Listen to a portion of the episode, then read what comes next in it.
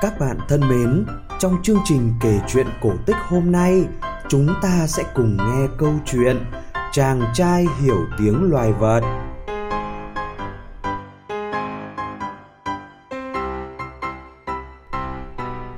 Ngày xưa có một bá tước già, ông có duy nhất một người con trai, nhưng lại chậm hiểu hết chỗ nói. Một ngày kia, ông nói với con: Cha đã tìm cách dạy con nghề này nghề nọ nhưng chẳng đi đến đâu cả.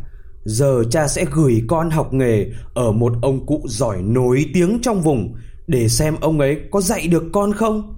Người con trai được đưa tới chỗ ông thợ cả, chàng ở đó một năm. Thời gian học nghề hết, chàng trở về nhà, người cha hỏi: "Nào, con của cha, con học được gì rồi?" Người con đáp: "Thưa cha, con học được cách sủa như chó.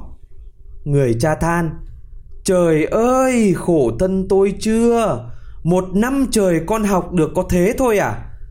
Được, cha sẽ gửi con đi nơi khác học nghề tiếp. Chàng lại ở đó đúng một năm. Hết hạn, anh ta về nhà, người cha lại hỏi, con trai của cha, con học được gì rồi? Người con đáp, thưa cha, con học được cách hót như chim ạ. Người cha nổi giận và nói Trời ơi, con đúng là loại vô dụng. Con để tuổi thanh xuân trôi qua như thế à?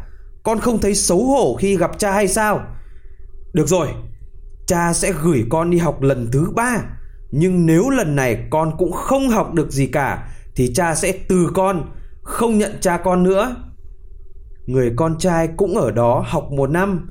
Hết hạn, chàng về nhà. Người cha lại hỏi con trai của cha, con học được gì rồi?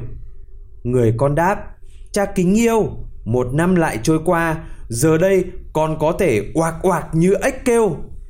Người cha nổi giận lôi đình, gọi quân hầu tới và nói, nó không phải là con ta nữa, ta từ nó, các ngươi hãy dẫn nó vào rừng sâu và giết chết nó đi. Quân hầu dẫn chàng vào rừng, nhưng họ nghĩ thương tình nên không giết chàng mà giết một con nai, lấy mắt và lưỡi đem về trình bá tước. Chàng trai đi lang thang trong rừng và tới một lâu đài kia. Chàng xin được ngủ qua đêm, chủ lâu đài nói: "Cũng được, nếu anh muốn, anh có thể ngủ ở căn buồng dưới chân lâu đài ấy, nhưng ta nói trước, cũng nguy hiểm lắm đấy."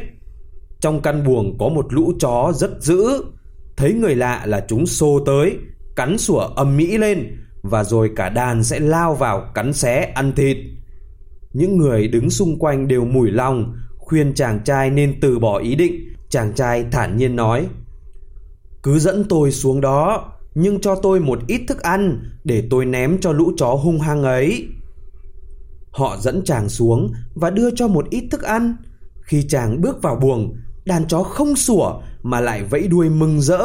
Chúng ăn một cách ngon lành những gì chàng ném cho và chúng không hề chạm tới chân tơ kẽ tóc chàng. Sáng hôm sau, chàng tới gặp mọi người và tất cả đều ngạc nhiên khi thấy chàng lành lặn khỏe khoắn. Chàng nói với chủ lâu đài: "Đàn chó kể cho tôi nghe về việc tại sao chúng phải sống ở chân lâu đài và tại sao chúng hung dữ như vậy." Chúng bị biến thành chó, sống ở đấy để canh giữ một kho báu chôn dưới chân lâu đài Chừng nào kho báu kia chưa được khai quật thì chúng chưa được giải thoát. Chúng còn nói cho tôi biết cách khai quật kho báu ấy. Tất cả mọi người đều hết sức vui mừng. Chủ lâu đài nói sẽ nhận chàng làm con nếu chàng khai quật được kho báu.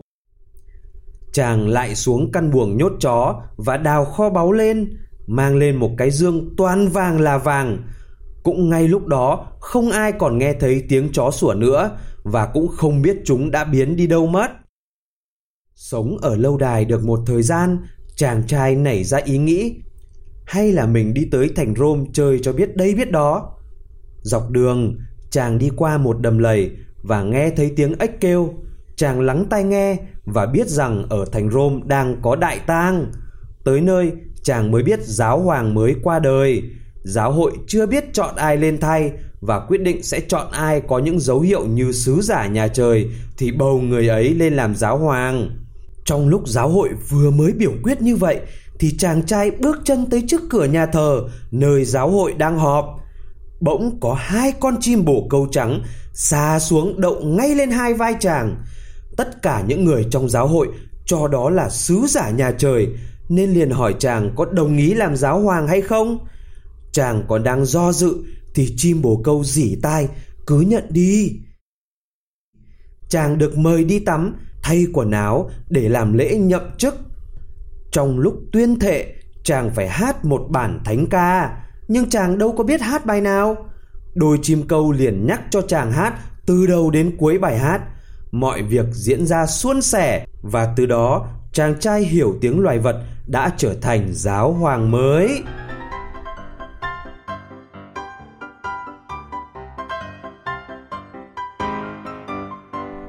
Các bạn vừa nghe xong câu chuyện Chàng trai hiểu tiếng loài vật phát trên kênh giải trí Chú Mèo Đi Dép. Chương trình kể chuyện cổ tích được phát vào 9 giờ tối hàng ngày. Bố mẹ nhớ like và subscribe để bé có thể cập nhật những câu chuyện mới nhất nhé. Còn bây giờ, xin chào và hẹn gặp lại.